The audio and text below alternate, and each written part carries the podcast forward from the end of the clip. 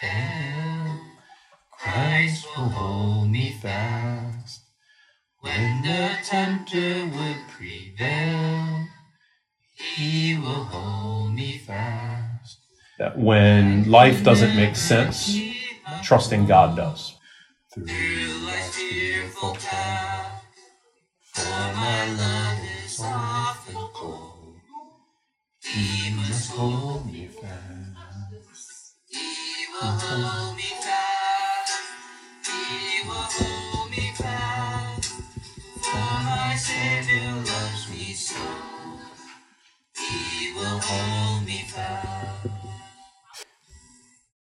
Well, brothers and sisters, it's a joy to be with you even through this means, which, as you know, is not as good as being in person. A number of people have said to me recently, it's a good thing that you're not in Shanghai. I don't agree. I would be there with you in a heartbeat if I could, even if it meant being confined to our apartment. Shanghai is home to us. So I want you to know that in so many ways, Megan and I and, and our whole family uh, wants to be with you. I want to begin this morning by telling you a story about a woman named Nien Cheng.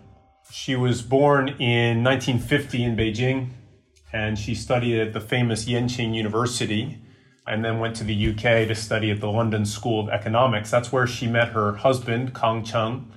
They had one daughter there in the UK named Mei Ping. And they both became believers during their time studying abroad. So this is the early 1930s. Kong got a job in the Chinese government, and then because of his good English and education, he switched to a job with the Shell Oil Company. But after only a, a few years, he got cancer and, died. He died in 1957. And at that point, Shell hired Nien to help fill her husband's post. And this was a good job for her. She was grieving the death of her husband, but she was well provided for, and her daughter was the delight of her life. In the book she would later write called Life and Death in Shanghai, Nien does a beautiful job of describing her home in the French concession this would have been, you know, as things were in the 1950s and 60s. I've tried to figure out exactly where it was. It may have been Urumqi Lu. I can't confirm the address. Maybe somebody can help me with the research there. But you guys can picture the architecture of the French concession, the Shikumen uh, stone archway leading to a small courtyard, and then a two story European looking home. She describes her life there with her live in cook and Ai describes her love of music and her record collection, porcelain antiques, which she collected as a hobby. And then she describes in exquisite detail the events of 1966 that would change her life forever. As I read that book, I was reflecting on how hard it is to understand the times in which you're living. You know, when, when you're living through events, you don't have the, the elevation and the perspective that, that you have looking back, perhaps when you're writing uh, a biography. Anyway, she, she writes it as a bewildering time when neighbors suddenly began looking at each other with suspicion, fear. People, in many ways, turned on each other, looking for those who were enemy sympathizers or, or the old guard. For Nien Cheng, this culminated in a day when a group of 30 to 40 high school students began pounding on her door, ringing her doorbell incessantly until she opened the door and let them in. Her home was ransacked, her, her possessions were smashed, she was beaten, and then she was left alone for a time. Uh, about a month later, she was taken to a struggle meeting, she was denounced, and taken to a prison for the next six and a half years. Uh, much of her book covers how she survived appalling conditions at the Shanghai number one detention house daily interrogations designed to break her and get her to confess her crimes. But she would never do that. March 27th, 1973, she was told that she was being released because of an improvement in her way of thinking and her attitude of repentance. She was asked to sign a statement to that effect, which she refused to do. Uh, they told her that if she just signed the statement, she could leave today uh, but she said that she wouldn't do that. Uh, her interrogator told her the number one detention house isn't an old people's home. You can't stay here all your life. Never seen a prisoner refusing to leave the detention house before. You must be out of your mind. They ended up pushing her out the front door, at which point she goes home and heartbreakingly finds out that her 20 year old daughter had been murdered by the Red Guards while she was in prison.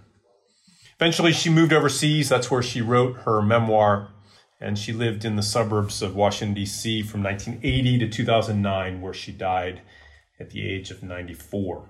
Now, I think there's a lot of things that we could learn from such a heroic woman. One of the things that stands with me is how her life changed on a dime. It changed in a moment. I mean, she went from productive and fulfilling work. She liked to gather antiques as a hobby, which she would share with the Shanghai Museum. She was excited about her daughter's aspiring career. She's a growing Christian, active in her church. And then in a moment, it's all changed. It's all undone. It's all reversed. Her life was never the same. Now, on one level, Nien Cheng's uh, life probably seems far for us. Uh, let's not get in the business of comparing uh, our situation to somebody else's. We're not really qualified to do so. We don't live in a, time of political turmoil that rises to the level of the 1960s. And, and maybe for that reason, extreme examples might just roll off our back. I mean, we have the, our own struggles that we're going through right now. Uh, but I think all of us can attest to the unexpectedness of life's events. We can all relate to reversals, uh, big or small, that come our way. Some may be straightforward, some may be very confusing, and, and even our own emotions reverse themselves day to day. Sometimes we're hopeful, sometimes we're dejected. And I think one of the hardest things that faces us while looking back maybe we can process and ask questions and try to understand. But looking forward, we simply have no idea. That's what it's like to be a human being. Only God knows what's around the corner. And it's for that reason, as Christians, our ability to trust God with the unexpected is the greatest need that you and I have. It's the greatest asset we have. The Christian life is repeatedly described as a life lived by faith. We're supposed to walk by faith and not by sight. You and I are either going to trust God or we're going to find something or someone else to trust. So that's the question for us this morning. Who will we trust? Our text this morning asks us to examine that question in light of life's reversals and uncertainty by teaching us that when life doesn't make sense, trusting God does. That's our main idea. If you want to write down one sentence that summarizes the text, when life doesn't make sense, trusting God does. Let's turn to Exodus chapter 1. Our outline this morning will be number one, a reversal of fortunes, and number two, a reason to trust. I'll begin by reading in Exodus chapter 1. These are the names of the sons of Israel who came to Egypt with Jacob, each with his household Reuben, Simeon, Levi, and Judah, Issachar, Zebulun, and Benjamin, Dan and Naphtali, Gad and Asher. All the descendants of Jacob were 70 persons. Joseph was already in Egypt. Then Joseph died, and all his brothers and all that generation. But the people of Israel were fruitful and increased greatly. They multiplied and grew exceedingly strong so that the land was filled with them. We'll stop there for a moment. The Hebrew to Exodus begins with and. Some of your translations may say now, which together with the content of these first seven verses reminds us that when we turn to Exodus and we start reading, we're not starting a new book. The, the first five books of our Old Testament uh, could be thought of as one book written by Moses of how God formed his covenant people. And the book of Genesis is really, in many ways, a preface to the book of Exodus here. It, it covered creation and the fall of mankind into sin and God's promise of redemption that would begin with Abraham and his descendants. By the end of Genesis, we have the children of Jacob, who's been renamed Israel, most emphatically not in the land that they've been promised. They're instead in Egypt. Uh, they're there because they've been saved from famine Remember what Joseph's brothers intended for evil, God intended for good. Having been sold into slavery, Joseph rises to become Pharaoh's right hand man and saves all of Egypt as well as his own family from starvation. And along the way, he enriches Pharaoh fabulously. So, though they're immigrants in Egypt, they're given land to dwell in in favor. So, so verse 7 really stands out there to emphasize that God is blessing his people as he promised. The people of Israel were fruitful and increased greatly. They multiplied and grew exceedingly strong so that the land was filled with them. Have you ever been watching a movie and the initial scenes are so nice? You know, there's a family sitting, uh, having a picnic in a park, and uh, somebody in the family says to somebody else, isn't it so wonderful to be here having a picnic in the park? And as the watcher, you go, oh no, oh no. You, you can't make it that nice because something's about to go down, right? I mean, that's a bit like what this is in the first seven verses here. Moses is setting up an incredible contrast. So oh, let's keep reading. Uh, verse 8 and, and see what happens. Now there arose a new king over Egypt who did not know Joseph. And he said to his people, Behold, the people of Israel are too many, too mighty for us. Come, let's deal shrewdly with them, lest they multiply. And if war breaks out, they join our enemies and fight against us and escape from the land. Therefore, they set taskmasters over them to afflict them with heavy burdens. They built for Pharaoh store cities, Pithom and Ramses. But the more they were oppressed, the more they multiplied and the more they spread abroad. And the Egyptians were in dread of the people of Israel. So they ruthlessly made the people of Israel work as slaves, and made their lives bitter with hard service and mortar and brick, all kinds of work in the field. And all their work, they ruthlessly made them work as slaves. Now, we, we could summarize here uh, by simply saying, 有关系就没关系， 没关系就有关系。for the Israelites, their relational guanxi is gone. Okay. The, the horizontal favor has disappeared. To, to this new Pharaoh, everything is simply a matter of politics and power. Uh, look there again in verse 9 and 10. His words are, are designed to rouse the fear of the Egyptians by reframing the children of Israel as a threat. You know, this is an old playbook used on immigrants many times in history. Ah, they're too many. They're too mighty for us. Uh, they could join our enemies and fight against us and escape. It's interesting right there. You notice how he he flips the argument. Uh, first it's fear, then it's greed. I mean, are we scared of them or do we want to use them? Uh, well, both, kind of in the insanity of sin here. Verse 11 through 13, we, we see that his plan works. Pharaoh is able to reduce the Israelites to slavery. Notice the progression of words there that, that describe their plight. Taskmasters, afflict with heavy burdens, oppressed, ruthlessly made them work as slaves, lives bitter with hard service. And then at the end there, the repetition of ruthlessly enslaved. We can see this great reversal happening, right? From privilege to persecution. Now, on one level, what, what's happening isn't strange. Immigrants, Minority ethnicities have often been treated thus. Uh, in modern times, one could, could look at what happened with Native Americans in my home country, or, or Chinese and Japanese in my own country, to, the, to that for that matter, uh, to the Turks and the Armenian people, or the, the, Germans and the Jewish people, or the Afrikaners and people of color in South Africa, and it, it's happening right now. Now, I, I, don't point that out to make a, geopolitical point. My, my point is whether you look at history, ancient or modern, large scale or local, human beings tend to view their neighbor with animosity and envy. It's worth stopping and asking ourselves whether we can find that attitude in our own hearts. Do you desire the good of your neighbor? How about when it might cost you something? But two things should stand out to us here as the narrative moves forward. Uh, first, in verse 12, notice that God is not mentioned, but we're told that in spite of the persecution, they keep multiplying. Uh, this is unexpected. Persecution should lead to impoverishment, lowering birth rate, uh, but the opposite is happening. Why? Well, the answer has to be supernatural.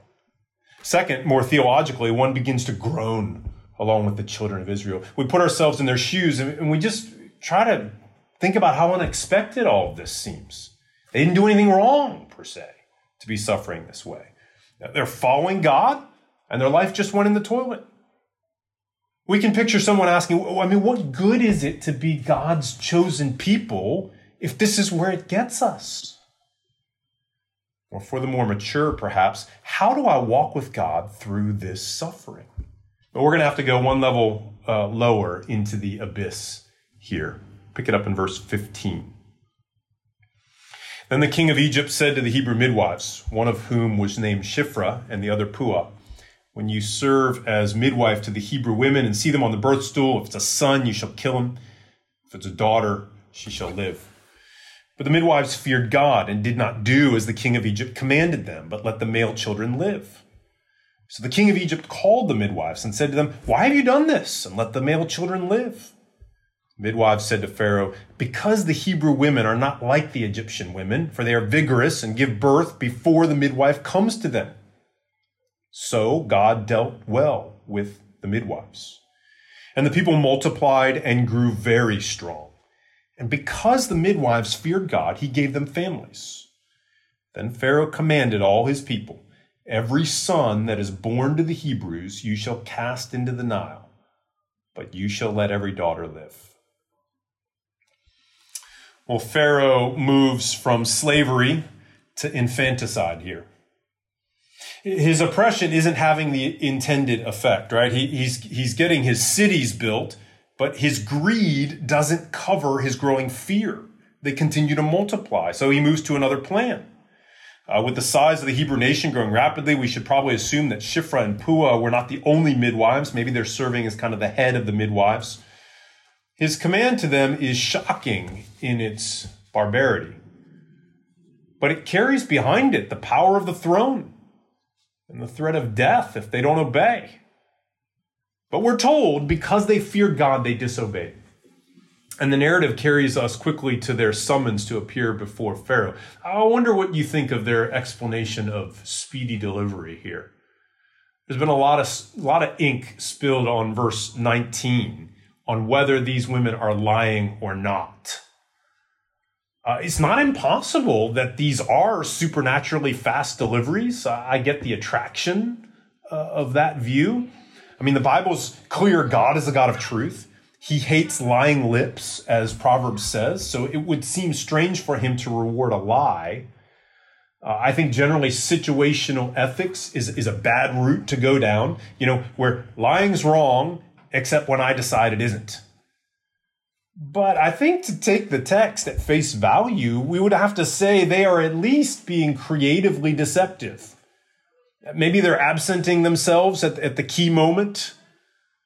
I can think of situations where I've given answers that I knew were both technically true and misleading to someone bent on a bad purpose.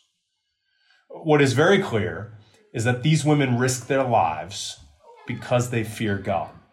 And we're told God rewards them and gives them family, uh, families. You know, this, this is not prosperity theology, by the way. We don't object to the, the truth that God can reward a believer for faithfulness. What we reject in rejecting prosperity theology is the reduction of that to a formula that if you are faithful, God will give you this. Anyway, Sometimes God allows his faithful servants to suffer and die. Just ask Jeremiah or John the Baptist or Stephen or Polycarp or Jim Elliot. But sometimes he rewards them for their faithfulness. That's what we see here. But notice that last verse. The nightmare is not over for the Israelites. Uh, the chapter ends in verse 22 with the coup de grace. Having failed twice, Pharaoh now commands all his people. He takes things to the, the whole of the nation commanding them to throw any male babies into the Nile River. This has to be one of the darkest chapters in the Bible. He's mobilizing the populace for genocide. Now, now why is this text here? How do we apply it to our lives? You know, Paul in the New Testament tells us that these events, these stories of the Old Testament, they happened as examples to us. They, they were written down for our instruction. So, how are we instructed here? Well, the, the first thing we ought not dodge is that Pharaoh pictures a man in rebellion against God. This is what human beings are like from birth. We need to identify with Pharaoh before we identify with the children of Israel. We're not in as powerful a position as him. Perhaps our sin is not amplified to the same magnitude, but every single one of us begins in a state of rebellion against God. Uh, until we bow the knee to the Lord Jesus, we remain in that state. We should look at Pharaoh and say, But by the grace of God, there go I. Friend, if you're still in that state this morning, if you've never acknowledged yourself to be a sinner in need of God's grace, this is the place to begin. In Christ, God offers you the olive branch of peace. If you're willing to trust in what Jesus did on the cross for, for your sin, then forgiveness and peace with God can be yours. I urge you this morning turn from your rebellion and trust in Him.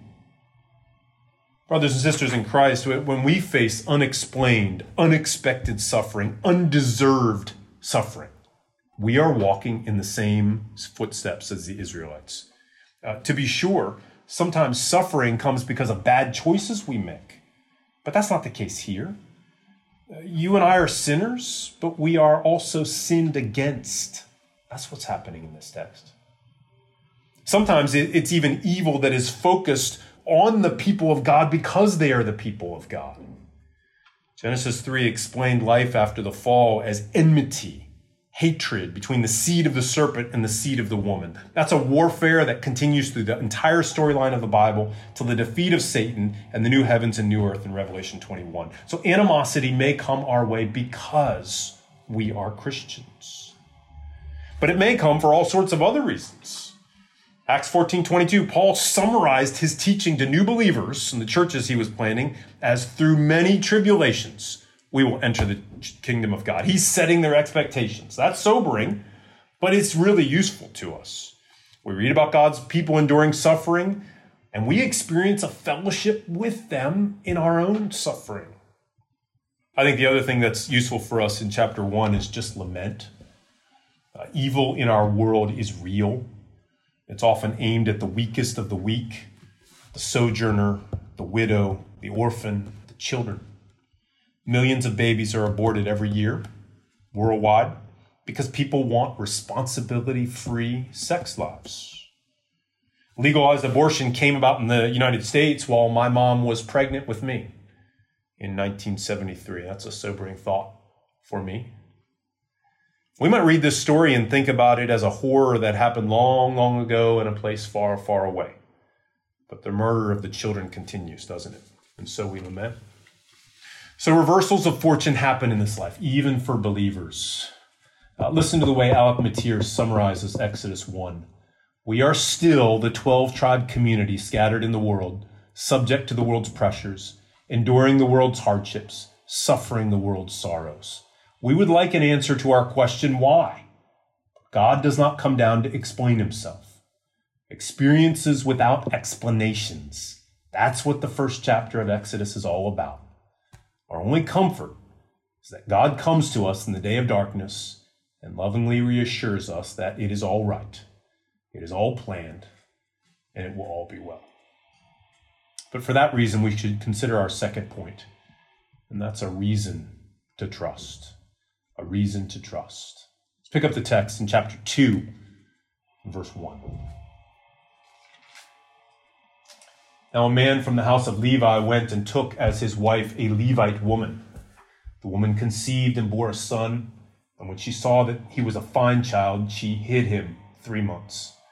When she could hide him no longer, she took for him a basket made of bulrushes and daubed it with bitumen and pitch. She put the child in it and placed it among the reeds by the river bank. And his sister stood at a distance to know what would be done to him.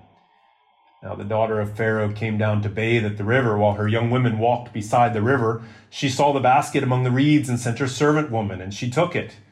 When she opened it, she saw the child, and behold, the baby was crying. She took pity on him and said, This is one of the Hebrews' children. And his sister said to Pharaoh's daughter, Shall I go and call you a nurse from the Hebrew women to nurse the child for you? Pharaoh's daughter said to her, Go.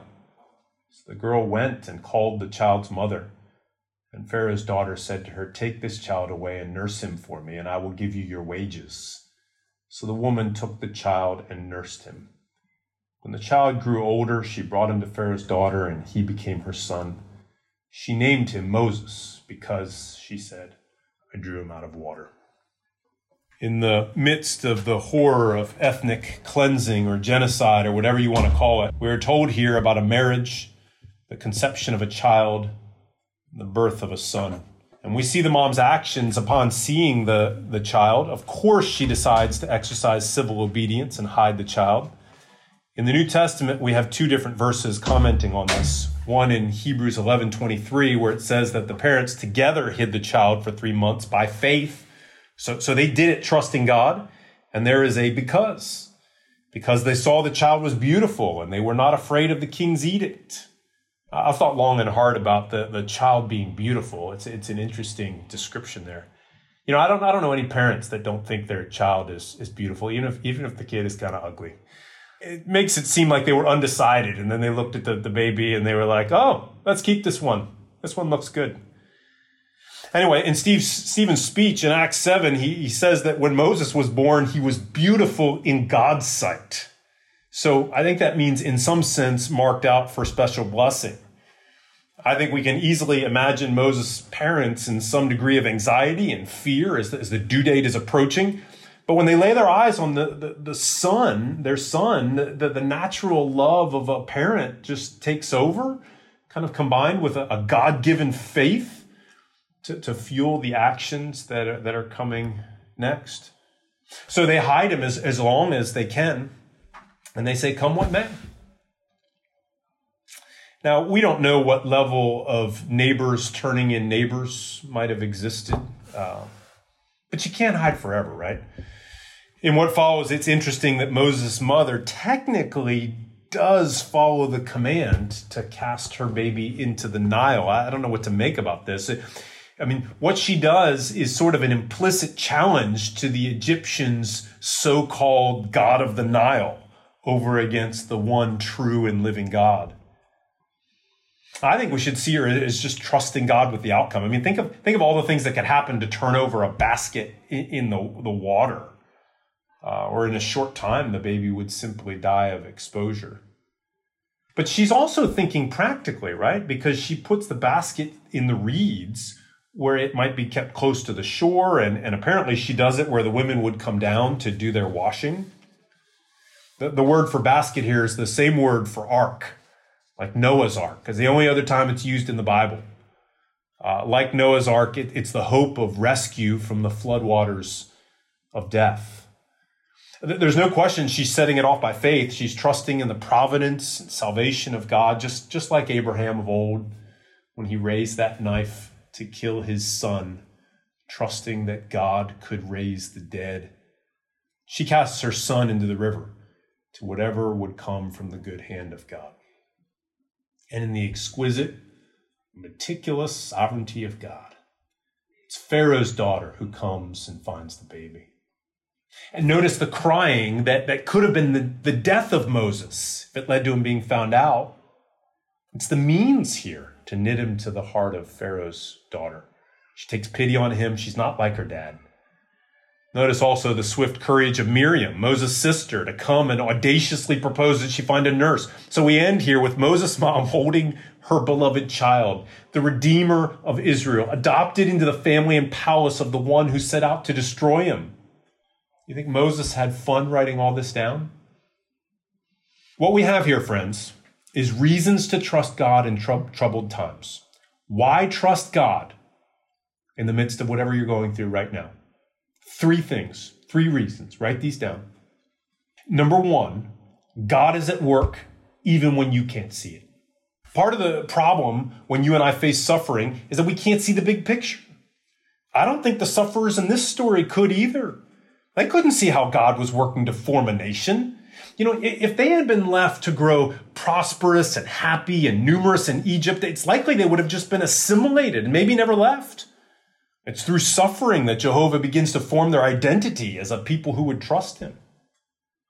And they couldn't see how these things that are intended for evil, God intends to use for good by bringing about the raising of their Redeemer in the house of Pharaoh, where he will gain the education and the connections necessary to be God's instrument. That's true in our lives.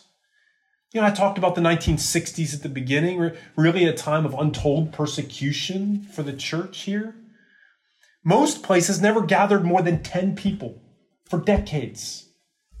Many on the outside pronounced the obituary of the work of, of 100 years of church planting. When the Gaige Kaifang happens in the early 80s, what, what emerged was a multiplying, burgeoning church. The suffering had not been wasted. It seems to be the seedbed of the largest revival in the history of the church. Now, look, I, I know this is hard on a personal level. You know, Megan and I, the, the past two years of struggle to understand what has been happening, have many times felt despair. Our, our life in Shanghai seems farther and farther away. Why would things get, get uprooted when they were going so well? So I, I need this truth. You need this truth. Friend, do you believe that God is at work even when you can't see it? Even when you can't understand it? Do you believe that God can and God cares? But let's make this even more specific. Not only is God at work even when you can't see it, number two, God brings about great good through tested faith. God brings about great good through tested faith. There's a delicious irony in this text.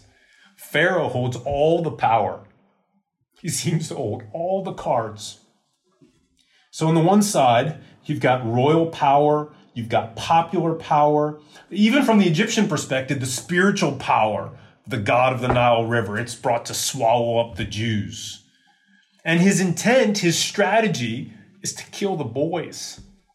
Those men that could grow up and in 20 years they could array themselves with the other side to fight against him.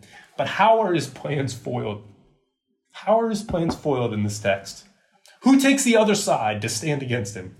Five women. Five women. Shiphrah, Puah, Moses' mom, Miriam, and most ironic of all, his own daughter. That's a beautiful picture of how God uses the weak things of the world to shame the strong. These women who trust him. You know, I often share eye rolls with my daughters during Disney films and Marvel films. Uh, sorry, sorry, Phil, but I don't know what, what's going on. You know, the, the girl power is is like off the charts these days. Like, what is Black Widow? I, I understand it's kind of cool to see a girl karate kicking and punching like a guy or two or five. But you know, just seeing women punch their way through 20 guys at a time, it's like, seriously, what's going on there? You can talk to me later about that. But uh, note, these women, they're not punching their way to victory because they aren't trusting in themselves. Well, what makes these women great? They're trusting God. Girls, sisters, do you want something to aspire to? Look at the strength of these women. It's their theological convictions that give them backbone. Shiphrah and Puah disobey at risk to their lives. And by the way, notice Pharaoh isn't given a name in the text. We don't even know which Pharaoh it was. It's not that important. He can just go ahead and pass away. But we remember Shiphrah and Puah to this day. Uh, it's a literary clue to, to tell us who really matters in the text. Moses' mom, she's not afraid of the king's edict. Miriam is right there on the spot, walking up and saying, You want me to find a nursemaid for you? And Pharaoh's daughter herself. I don't assume she's a believer at this point, anyway. But she knows enough to listen to the voice of conscience and say, nope, not going to obey dad on this one. Let's adopt the boy. Friends, here's the point the, the testing of your faith is not a bad thing, it's a good thing. That bully at school, that supervisor who seems out to get you, that health challenge, 14 more days of lockdown. What does James say? We know that the testing of our faith develops perseverance, and perseverance must finish its work so that we can be mature and complete, not lacking in anything. We read about these women, and we're encouraged and reminded that God brings about great good both in us and through us by the exercise of our faith in difficult times. There's a third and final lesson for us here. God is there in the midst of our suffering. God is there in the midst of our suffering. Through much of this text, we are left to put ourselves in the position of the sufferers. Uh, the Israelites whose fortunes have been reversed and they're suffering under the burdens of slavery, pregnant parents who live in fear of what will come if their baby is a boy, and the believers who wonder to themselves, what's the point of being God's people if this is what it gets us? Where, where is God for us? If you skim down to Exodus 2:23, it reads this. God heard their groaning. God remembered his covenant with Abraham. God saw the people of Israel, and God knew. He heard, he remembered, he saw, he knew. He was there the whole time with them. We can see that in the story, not just because we know the plot line of the book of Exodus, that Moses is being rescued from Pharaoh so that he can grow up and deliver the people from slavery in Egypt. We know that this story leads ultimately to the birth of another baby boy. Jesus Christ, God with us, who was rescued from another homicidal ruler, who also tried to kill the boys, grew up to deliver us from slavery to sin and death. He's called Emmanuel, God with us for that reason. He entered human suffering. He walked in our shoes. He, he lived the life that we should have lived so that he could die the death that we should have died. And that's why the Christian can uniquely know that God is not far off in suffering. He's there in the midst of it. Tim Keller, in his book Walking with God Through Pain and Suffering, points out that while suffering is a reality for people with any worldview, it's only faith. Christianity is the only faith in which God Himself enters the suffering. Listen to what He says. Suffering can refine us rather than destroy us because God Himself walks with us in the fire. So, three lessons God is at work even when you can't see it. God brings about great good through tested faith, and God is there in the midst of our suffering. I don't know what particular struggles you're going through this morning. Let me encourage you to, to focus on the bigger picture of what God is doing. We said that when life doesn't make sense, trusting God does.